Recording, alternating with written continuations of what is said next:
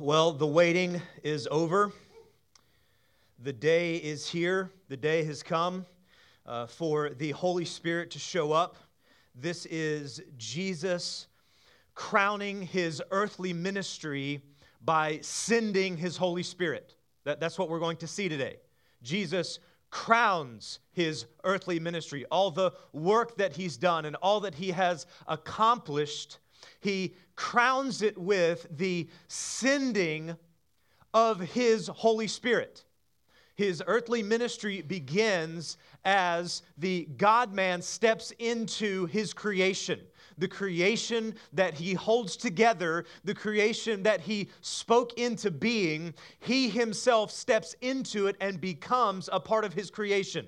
He took onto himself what he was not while remaining what he was, meaning, he, God, Creator, Jesus, steps into creation, taking onto himself humanity, which he was not, while maintaining what he was, which was divinity. The God man comes and lives a sinless life. Though he was tempted in every way that we are tempted, yet he was without sin. Satan threw everything that he had at him. He did his best to cause him to fall, to stumble, yet he walked this life. He obeyed God without falling, without stumbling, in perfect obedience, thereby earning, okay, thereby earning a righteousness that we can now be given, that we can ha- have given or imputed to us. Not only does he live that perfect life, but the, the part, the biggest part of his earthly ministry is then going to the cross and dying a brutal crucifixion, get, getting put on uh, illegal mock trials and being sentenced to one of the most painful deaths ever created by humanity. He dies on the cross, dying our death. So, so when we look to the cross, we see our death there. In God's universe, here's what he says The wages of sin is what? Death. Yet Jesus Christ, in his earthly ministry, takes our eternal death onto himself, bears the weight and the fury of God's wrath being poured out upon him, and he doesn't stop there. They take his body down and they put his body in the tomb. And what happens? Three days later, he, he shows the world his vindicating resurrection.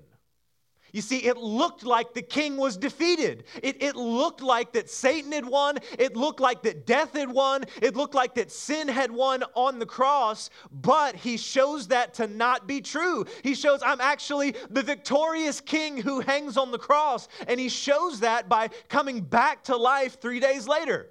I am the risen king, victorious over sin, Satan, death, demons. And he doesn't stop there. He spends 40 days with his disciples, teaching them, training them, appearing to them, showing them how the entire Old Testament is all about him. And then we saw in Acts where he ascends to show them where he's seated now at the right hand of the Father, seated in power, ruling and reigning over the entire universe, and showing in which way He's going to return in the same way. And He doesn't stop there, He sends His Holy Spirit. And that's what we see in Acts chapter 2 the crown to his earthly ministry, the sending of his spirit. In John chapter 15, verse 5, he says, Apart from me, you can do what? You remember? Nothing. Here's what's very interesting, though. He says that in John chapter 15. John chapter 15, apart from me, you can do nothing. Later on, he says, Go into all the nations making disciples, teaching them to observe all that I have commanded, baptizing them in the name of the Father and the Son and the Holy Spirit. And then he leaves. Okay, if apart from me you can do nothing, and I tell you to do something and then I leave, how are they supposed to do what he's telling them to do? He sends the Spirit. That's how they're supposed to do what he told them to do apart from him because he sends his very spirit to empower them empower them. So jesus earthly ministry he himself intended to continue on so when he ascends into heaven, Jesus is not done working. He's got more work to do. There, there are more things that he wants to accomplish. There's, there's a whole church that needs to be planted and grow and go and move and breathe and, and make disciples and plant more churches. That's Jesus' plan. But he leaves, and his plan to see that carried out is by sending his spirit. So, so here's the question how does Jesus continue his earthly ministry? Spirit filled people in the local church. Let me say that again. How does Jesus intend to see his earthly ministry continue to go forward? He intends to do that through spirit filled people in the local church. Let me show you that from Ephesians 3 8 through 10. Ephesians 3, 8 through 10. Here, the Apostle Paul is speaking to the church at Ephesus. Here's what he says To me, though I am the very least of all the saints, this grace was given. Okay, what, what grace was given to you, Apostle Paul? To preach to the Gentiles the unsearchable riches of Christ and to bring light to everyone what is the plan of the mystery hidden for ages in God. Okay, what's the plan of the mystery hidden in ages? Well, that's the gospel. That, that's the good news that Jesus Christ is going to come. He's going to die the death that we should have died in our place for our sins, thereby providing a way of salvation to God's children and people. That, that's what that's the mystery that's hidden in the ages. Verse 10 so that through the church the manifold wisdom of God now may be known to the rulers and authorities in heavenly places. This was according to the eternal purpose that he has realized in Christ Jesus our Lord. What's the plan to see God's, Jesus's mission on earth continue to go forward? Spirit filled people in the church, the gospel going out and the church is the mechanism, or the church is the way or mode to see the manifold wisdom of God be made known to the whole world. Now, when I think about this text, okay, what's God's plan to, to see his ministry keep going? What's God's plan to see disciples made, to, to see converts, to see churches planted? What, what's his plan? How's, it, how's he going to do that? Well, his plan is to do that through the church. And I think to myself, my church? The people in my church? I can barely get them to show up on time. Better yet, through me, God, your plan is through me and through my church. I mean, I am a total mess. I mean, there's got to be a better plan. I mean, I've got one foot firmly planted in pride and the other foot firmly planted in insecurity. It just depends on what day you catch me. One day I think I've got it all together. The other day I am so scared about what you guys are going to think about me. And I'm thinking, I'm the plan? You guys are the plan? And he says, I'm sending my spirit. I'm sending my spirit to empower you, to fuel you. We're going to get it done. Don't worry. Don't worry. Your church is messed up. You're messed up. But I'm sending my spirit to fuel the mission, to empower the mission, to see the gospel go out, to see disciples made, to see churches planted. Don't worry. I've got it. Amen? That's, that's what he says.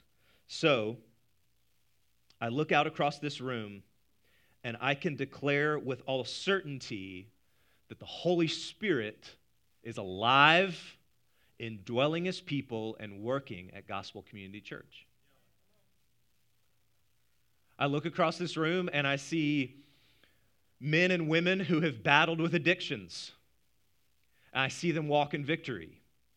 I see men who have struggled with pornography, alcoholism. I see all of the, the different types of problems that, that men in this very room have struggled with and, and are walking in victory in. And, and you say, How? The Holy Spirit's here and He's at work. I look across the room and I see marriages that were talking about divorce.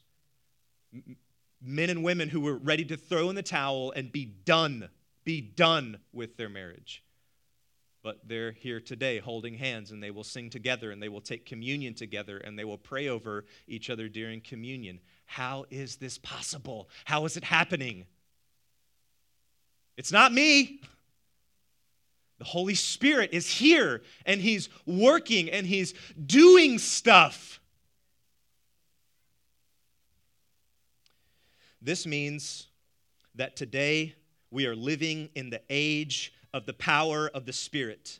And my question to you this morning is Do you live in the light of this reality? The Spirit is here. The Spirit is working. The Spirit is powerful. He, he's working even in this church this morning, today, right now. My question is Are you living in the reality that the Holy Spirit is powerful? The Holy Spirit is active. He's working. He's moving. He's breathing.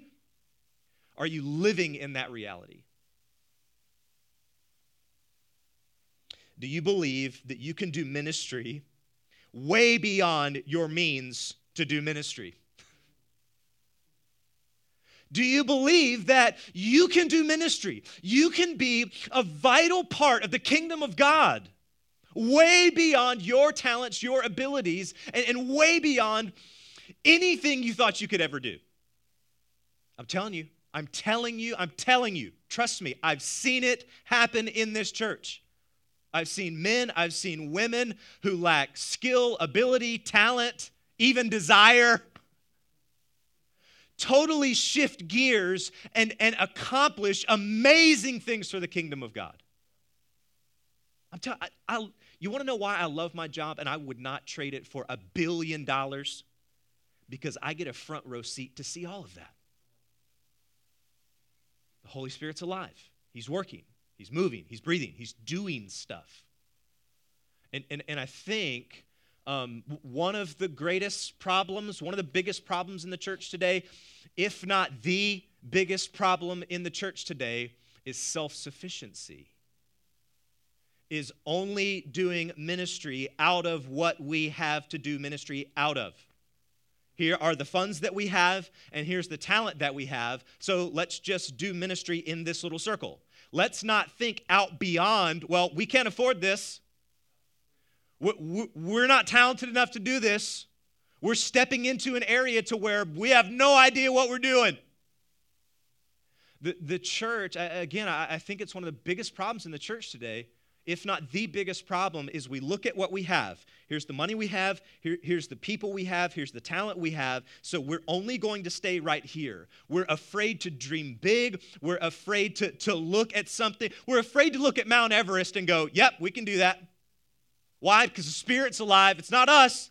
The Spirit's alive, the Spirit's working.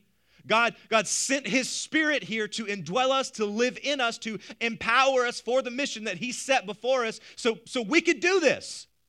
We, we can say our mission field, our goal is to see all of Fayetteville radically transformed by the gospel. Well, that seems, you know, that seems like a, a pipe dream. I mean, that, that's to see a whole city changed. Spirit can do it to, to see men and women coming to Christ, making disciples, planting more churches, to seeing more people with addictions freed from those addictions, see more marriages saved, to, to, to see more of what God is already doing. Spirit's powerful, He can do it. So here's my goal today. I'm excited today. I don't know if you guys picked that up or not. I want to show you that the Spirit has come. We're going to see in the text tongues of fire, sound of a mighty rushing wind. The Spirit comes. I, I want to show you in the text today that the Spirit has come, that He indwells His people and is working powerfully to advance the gospel through the church. I, I want you to see the Spirit comes. He, he shows up. He, he now indwells people, God's people. He, he lives inside of us. We are the temple now, we are the sanctuary. He indwells the people. And then what that does is it empowers them for what? Gospel proclamation, okay? Speaking the wonders of the, the mighty God, gospel proclamation and church planting, that, that they then move out from there and churches are planted everywhere. All of the devout men from all over the world who are Jews are there. They hear the gospel and it, it explodes out of Jerusalem, all throughout Rome, all throughout the world. Okay? That, that's what I want you, that's my goal today. Okay? Now, I have a secondary goal. You guys still with me? My secondary goal is I want you to be really excited about what I just said. The Spirit has come. The Spirit is empowering His people for gospel proclamation and church planting and ministry beyond our wildest dreams. And I want you to be really excited about that. I want you to see that the Spirit has come. I want you to see He's indwelling. I want you to see He's working, He's moving, He's doing stuff, and that you can be a part of that. And I want that to light you on fire. And I want you to be so excited for ministry. I want you to be so excited about the church. Now, I think, I think I can get my first goal done. I think I can. I'm going to do my best to, to get the first goal done. I, I think I can show you in the text. The second part will have to be a work of the Spirit. So I'm, I'm preaching about the Spirit working, and right now I'm praying the Spirit works and He, and he lights you ablaze to, to see how exciting it is that we have the Spirit today, here, this morning, right now here in you, in me, working, moving, doing stuff. Verse 1. Acts chapter 2, verse 1. When the day of Pentecost had arrived, they were all together in one place. Now, Pentecost is a Jewish holiday. Um, so the, the Jewish holiday had arrived. This feast was held exactly 50 days after Passover. Okay, 50, hence Penta, Pentecost. It's held 50 days, exactly 50 days after Passover. So if you're keeping score um, at, at, home, what had happened was uh, Jesus uh, is crucified and resurrected on Passover. Okay, he spends 40 days with his disciples. He ascends. They wait for 10 days. They're in that waiting period between Old Covenant, New Covenant. They're in that hold. they're just waiting 10 days, day of Pentecost, Spirit comes. The, the Spirit comes on the day of Pentecost. Um, th- this is also known as the Feast of the First Fruits. So here's what's been happening they have been planting um, they, they've been growing their crops all season, and then they have this big festival 50 days after Pentecost where they go and they select some of the first fruits of their harvest. And, and they throw a big party. It's a big feast, and they, they get the first fruits. Why? Well, because uh, whatever that crop tastes like, whatever the first fruits taste like, it's a picture or a sign of what all the rest of the crop is going to taste like. Okay, so, so if you've planted a big giant field of corn, you, you go out and you take two ears and you taste it and it's really sweet, that's an indicator that all the rest of your corn is going to be sweet. It's the, it's the first fruits. They're, they're, they're celebrating that first fruits. What's the significance here? Why the day of Pentecost? Right? Did, there's lots of Jewish holidays. Is God just picking them at random? Here's a fun one. Jesus is showing us that he is celebrating his first fruits. He comes, he lives the life, he dies the death. Then what happens? He sends his powerful Holy Spirit. There is powerful preaching, there is spirit filled men who stand and preach and proclaim this gospel, and 3,000 people get saved as the first fruits of Jesus' ministry. What's happening today? The same thing. Men are, are, are, all around this country, all around the world today, gathering in churches, gathering in homes, get, hiding places in, in some countries, and they are spirit filled, preaching the gospel, and men and women are getting saved. We see it here in Acts, and it's happening here today. We see the first fruits of the harvest, and the harvest is continuing on today. Spirit filled, gospel preaching, people getting saved. That's the significance. The day of Pentecost had arrived. The, the day of the first fruits had arrived. And, and, and, and it's this indicator of, of what the rest of the, the church, what the rest of Jesus' ministry is going to be like. So, the day of Pentecost had arrived. In addition, this is also significant because it's essentially reverse evangelism. Okay? It's reverse evangelism. Evangelism is, is what we think of going out to share the gospel. What happened at the day of Pentecost was it was one of three Jewish holidays to where um, Jewish people from all over the world would gather in Jerusalem. The, the streets are flooded with out of towners. There, there are people from all over, just Jewish people everywhere. Everywhere you turn, Jewish peoples have gathered in. Literally, millions have flooded into the city of Jerusalem to celebrate um, this great holiday. So, God has strategically, purposely chosen this very holiday. Why? Because the gospel is going to be proclaimed, and then all the out of towners, what are they going to do? They're going to go back home and they're going to carry that gospel message to the ends of the earth. So it's significant. Jesus is showing, I'm, I'm, I'm showing a harvest of my first fruits, and um, I'm getting my gospel to spread and to go and to grow. Okay? So the day of Pentecost had arrived. God has a purposeful and intentional plan for the day of Pentecost and for your life and mine verses 2 and 3. And suddenly there came from heaven a sound. It was a, a sound like a mighty rushing wind and it filled the entire house where they were sitting. And divided tongues of fire appeared to them and rested on each of them. Okay, this is the point um, where the conservatives get really nervous and my charismatic brothers get really excited okay? So, um, I, I want to talk about what, what's happening here. We know that they were together, okay? We know that from Acts chapter 1. We know that from Acts chapter 2. When the day of Pentecost came, they were all together. What are they doing when they're together? Again, we know from Acts chapter 1, they're praying, okay? They, they were continually praying. They were together. Again, they're in that waiting time. What are they doing in that period of waiting? Well, they're waiting for God to come. They're, they're, they're praying fervently, earnestly, and all of a sudden, it sounds like a locomotive is going through the living room. Okay? Now, they didn't know what a locomotive was, but it sounded like one a, a mighty rushing wind or the sound of it. It sounded like a tornado. It sounded like a locomotive speeding by your face just inches away from your nose. That's what it sounded like.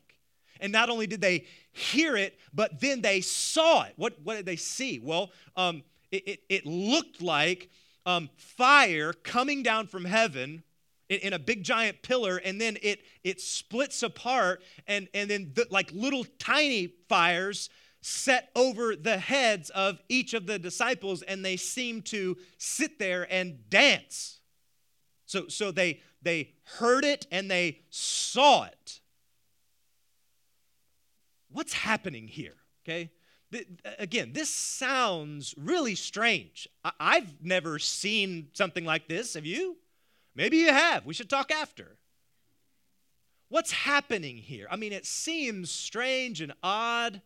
When you look at it, again, a lot of people like to just ignore this text altogether because it's weird. Other people are just too drawn to it because it's weird. Okay? So, what's happening here? What's, what's the deal with the wind and the fire? And why have we forgotten about earth? Moving right along. The old people got that one. You young people didn't get it. It's okay. It's okay. Older. Did I say old? I meant older. Sorry. Moving along.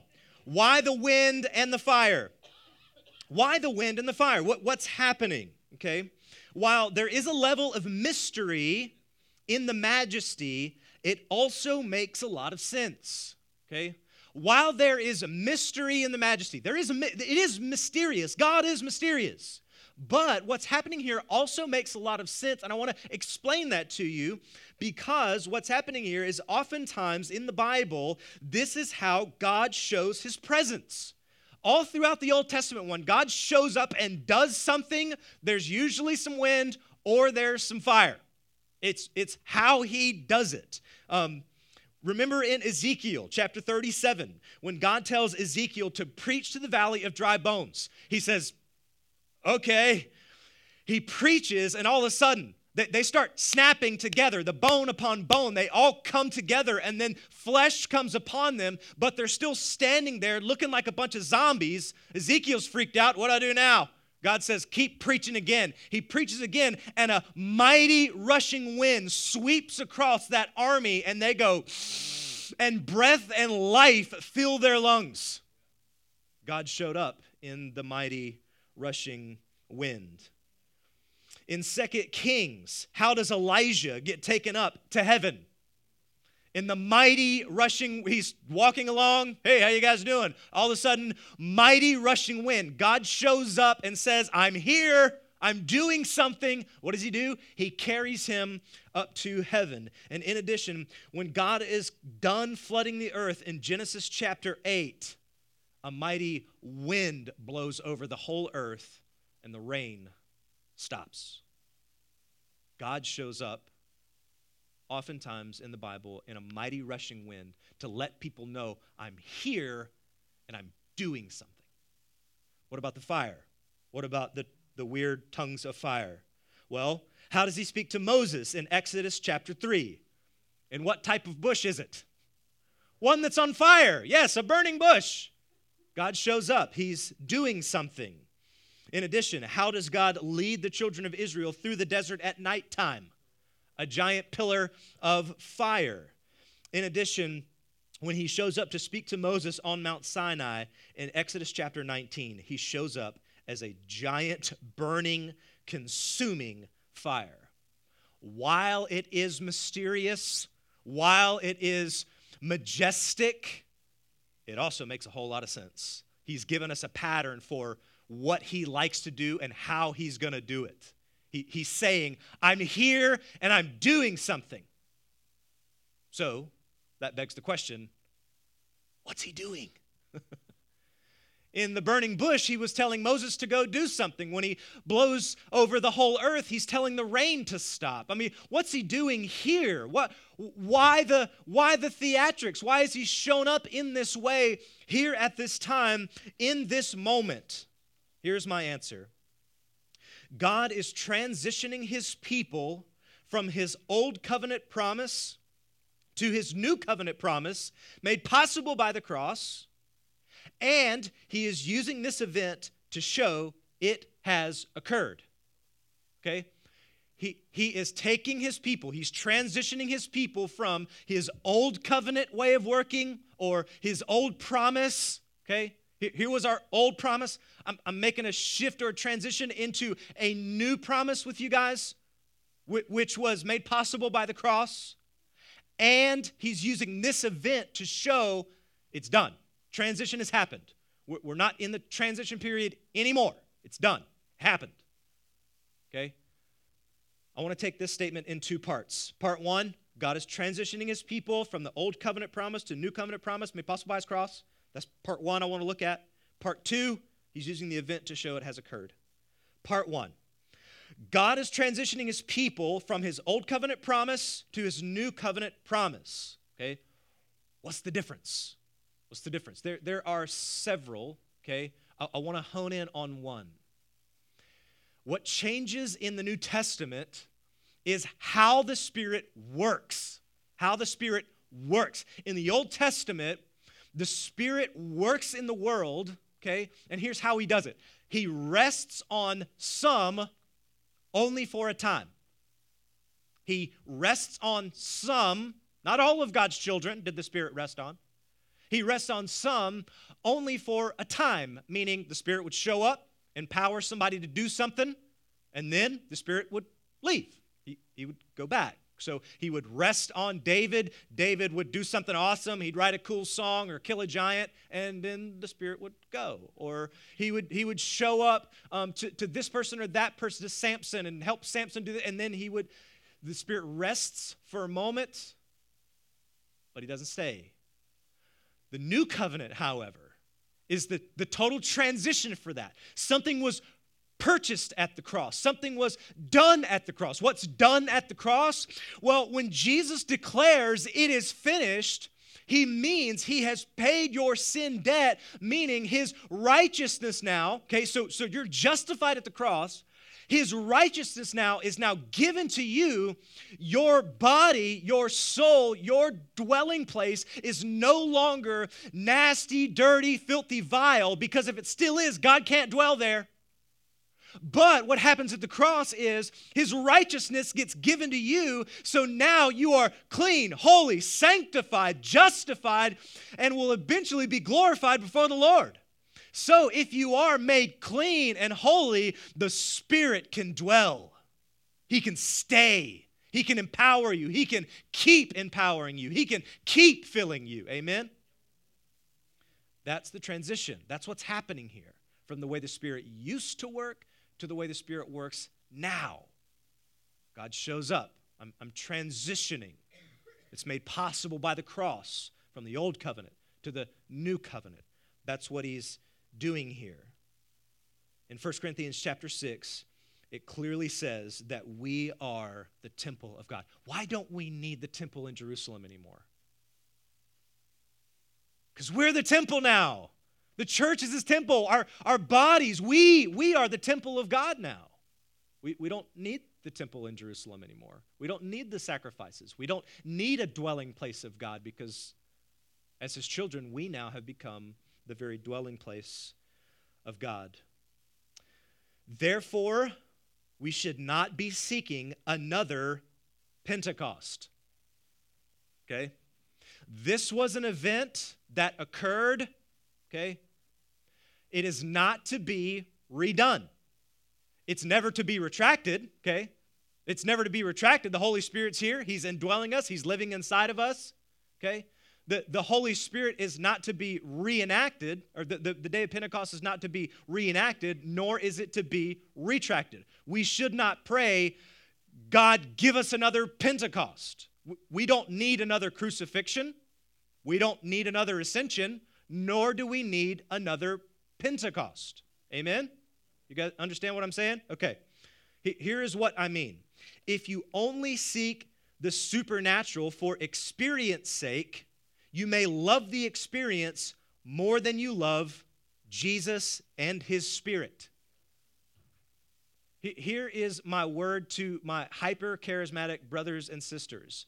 Are, are you seeking the goosebumps of the experience or are you seeking Jesus and the power of his spirit? Okay? Are, are, you just wanting the high and the experience? And, and let's get everybody whipped up into a frenzy and, and, and, and let's, let, let's get this, let's do what we got to do to get the Spirit to show up so that we have this awesome experience with goosebumps and all kind of crazy stuff happens. Are you seeking the experience or are you seeking Jesus and the power of His Spirit?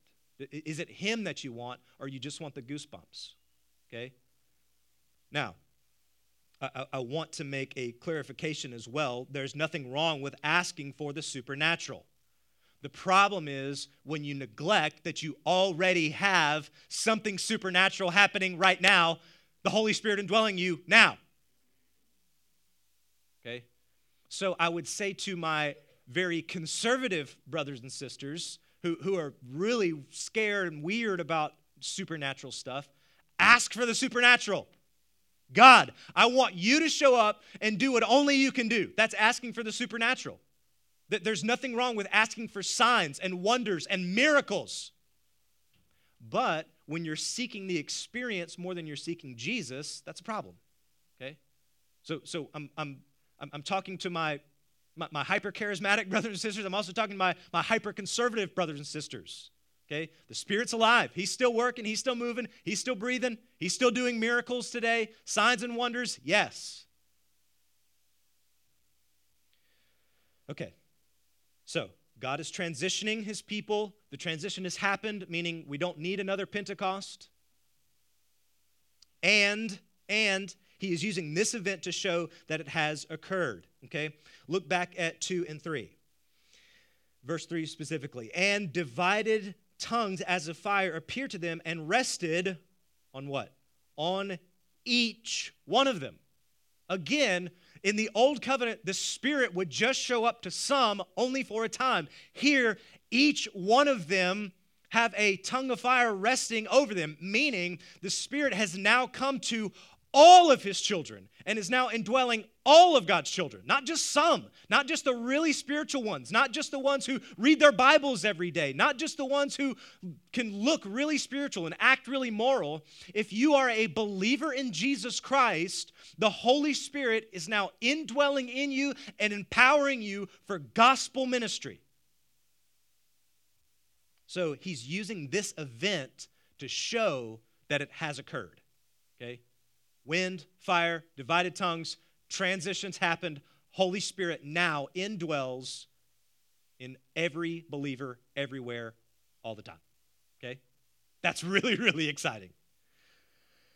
Okay. Verse 4. And they were filled with the Holy Spirit and began to speak in other tongues as the Spirit gave them utterance. Okay, let's clarify. When the New Testament, when the Bible talks about tongues, it has two things in mind. Okay, it has two things in mind when it's talking about tongues. One is when a person is filled with the Holy Spirit and they speak in a language that is not understandable by any humans, meaning it is not one of the 6,000 plus known languages of mankind. Okay? They're speaking in a language that is unknown to humans. No, no human anywhere in any language can understand what they're saying. I've heard it called the language of the angels, a prayer language. Okay? That's, that's one thing that the Bible talks about when it talks about tongues. Now, um, that's not what it's talking about here. If you want to know what Gospel Community Church believes about that, you should come to our new members class. Number two, the, the second thing the, the, the second um, idea that the Bible has when it talks about tongues is this is when the Holy Spirit fills someone and they can speak in a known human language that was previously unknown to them. That's what we see here, okay? That's what we see happening here.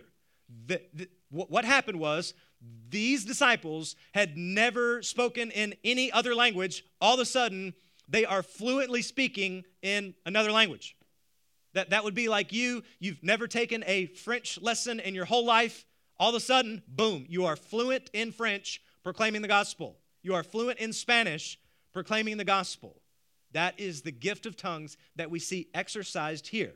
So they were filled with the Holy Spirit and began to speak in other tongues as the Spirit gave them utterance. What happened next? Okay, this is awesome. Verse 5 through 11. Now, there were dwelling in Jerusalem Jews, devout men from every nation under heaven, and at this sound, what sound? The sound of men preaching in other languages. At that sound. And they were dwelling in Jerusalem, Jews, devout men from every nation under heaven, and at this sound the multitude came together, and they were bewildered because each one of them, hearing them speak in his own language, and they were amazed and astonished, saying, Are not all these who are speaking Galileans? And how is it that we hear each of us in his own native language Parthians and Medes and Elamites and residents of Mesopotamia, Judea and Cappadocia and Pontus and Asia? and Phrygia and Pamphylia and Egypt and the parts of Libya belonging to Cyrene and visitors from Rome, both Jews and proselytes and Cretans and Arabians. We hear them telling in our own tongues what? The mighty works of God. The city streets in Jerusalem are flooded with people.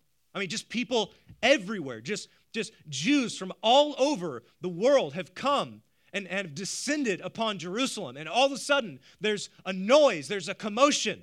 Okay? Th- think about um, YouTube videos of flash mobs in the mall. People are all around, people are everywhere. All of a sudden, a commotion happens. And, and what happened? Well, people go, hey, what's happening over here? Right? And, and everybody just kind of gathers and, and they circle around and, and they're looking and trying to see. And, and there's all kinds of different people there.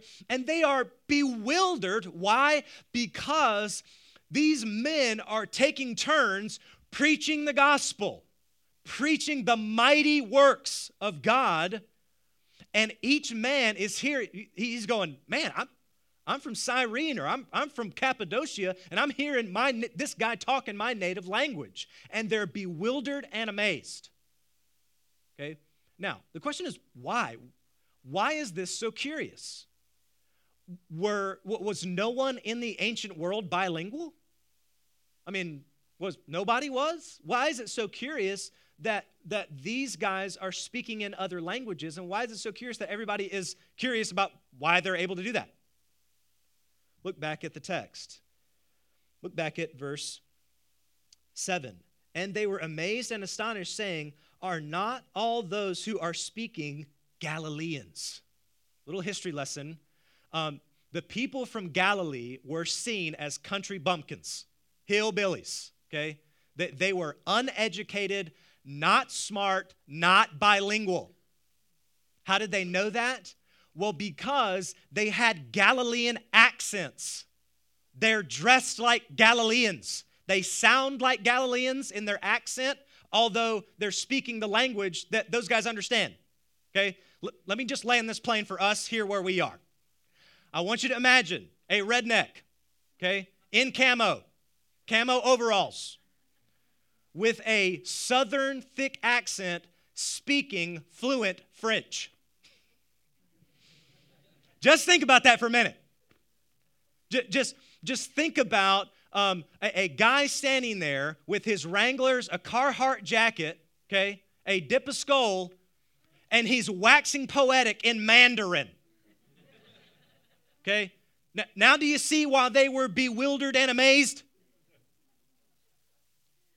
This was amazing. These guys were uneducated, hillbilly bumpkins speaking multiple different languages, proclaiming the, the mighty works of God.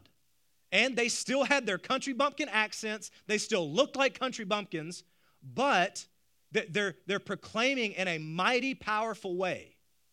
That's, that's what's happening here in the text. This is showing us that God is able, ready, and willing to overcome any barrier to his gospel.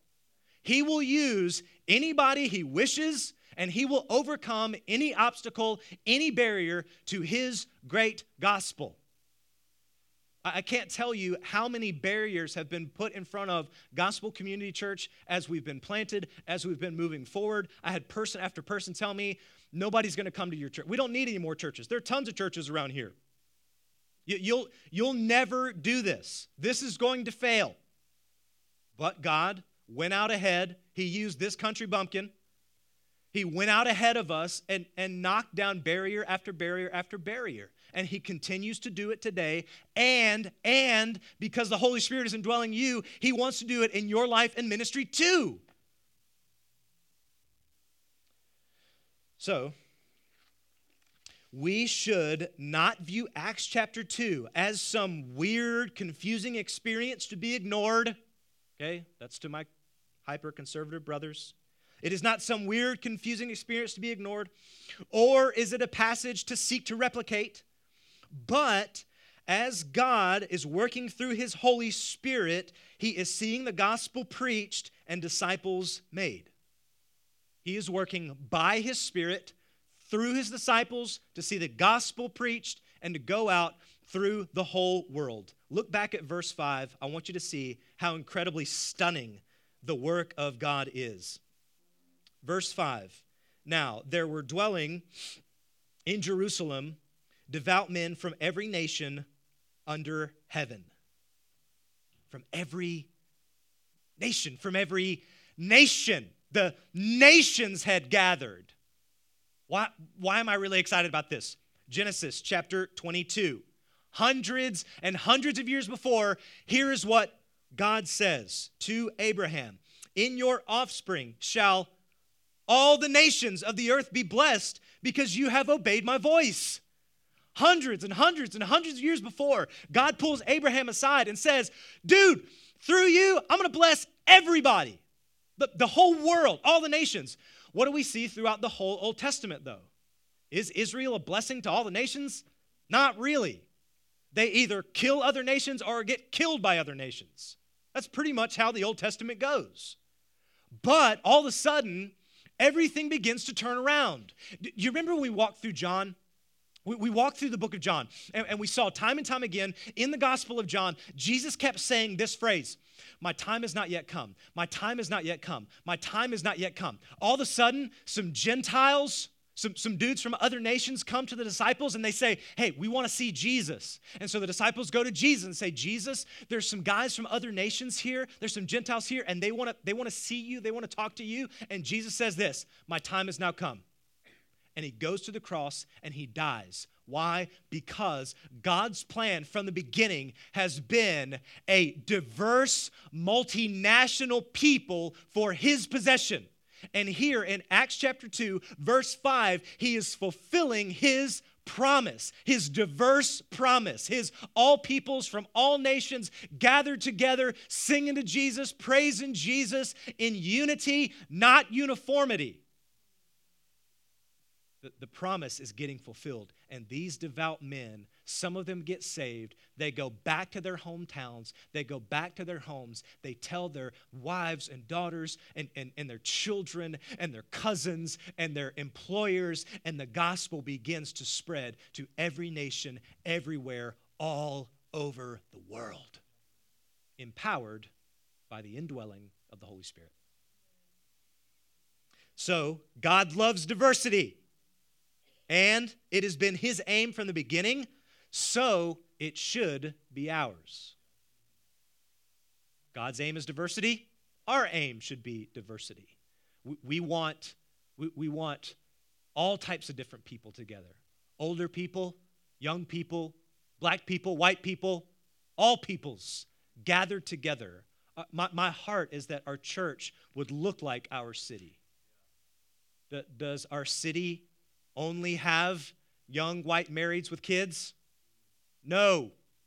If you're here, young white married, I love you. Glad you're here. Keep coming.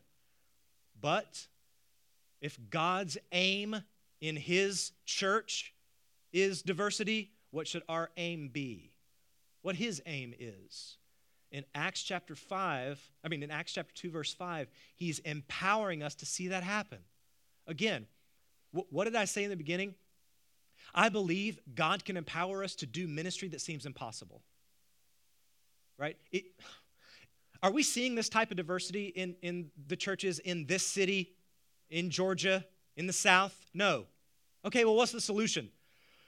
Oh, that's a really complex answer that, that would take a whole other sermon. But, but let me tell you, getting different races, different ethnicities, different peoples, older people, younger people, black people, white people, Hispanic people, Korean people, getting all of them together, worshiping together, that's Mount Everest, okay? That's, that's gonna be really hard to do. And God says, I sent you my spirit. I sent you my spirit. He'll, he'll lead you, he'll guide you, he'll, he'll empower you. I sent, I sent you my spirit. Verses 12 through 13, and then I'm out of your hair. And all were amazed and perplexed, saying to one another, What, is this, what does this mean? Verse 13. But others mocking said, They are filled with new wine. They stand and preach the gospel. They're given the gift of tongues. Men are hearing them in their own native languages and the crowd is divided. When the gospel is preached, there's usually a division. There's one group, and they're sincere. What, what does this mean? What, what, what's going on here? What's happening? They're sincerely seeking to know what God is doing. How do I know they're sincerely seeking? Because they're juxtaposed to the group in verse 13, and others mocked. So the people in verse 12 are they're not mocking. They're sincerely wanting to know what in the world is happening? But the other people in verse 13 saw a movement of the Spirit, saw the work of the Spirit. I mean, how can you deny this? Again, th- these guys, these Galileans, these uneducated men speaking in multiple different languages, the, the whole world, okay, is gathered in Jerusalem and everybody puts on the brakes and watches these guys. Something miraculous is happening and they dismiss it. They throw it aside. They, they, they push it to the back burner. They mock it. These guys are drunk. They're drunk. No way. It interrupted their normal mode of religious activity, which the Spirit loves to do, by the way. It interrupted their normal mode of religious activity, and so they mock it, they push it to the back burner, and they move on. They mock it and leave. So, are you running through a religious routine or are you asking and waiting for the power of the Holy Spirit? These people were not excited. They were not excited that the Holy Spirit had come. They were not excited that the power of the Spirit was there waiting. All they needed to do, have faith in Jesus, boom, they're indwelt by the power of the Holy Spirit and on a trajectory of powerful ministry and mission. It was right there for them. But they weren't excited about it, didn't care about it. They mocked it and moved on. It interrupted them, it interrupted their plans and what they wanted to do and the path that they wanted to go on. Are you excited that we are living in the age of the power of the Spirit? Don't you know Abraham was longing to see this day? Moses was longing to see this day. All the prophets were, were proclaiming that this day, today, today would come.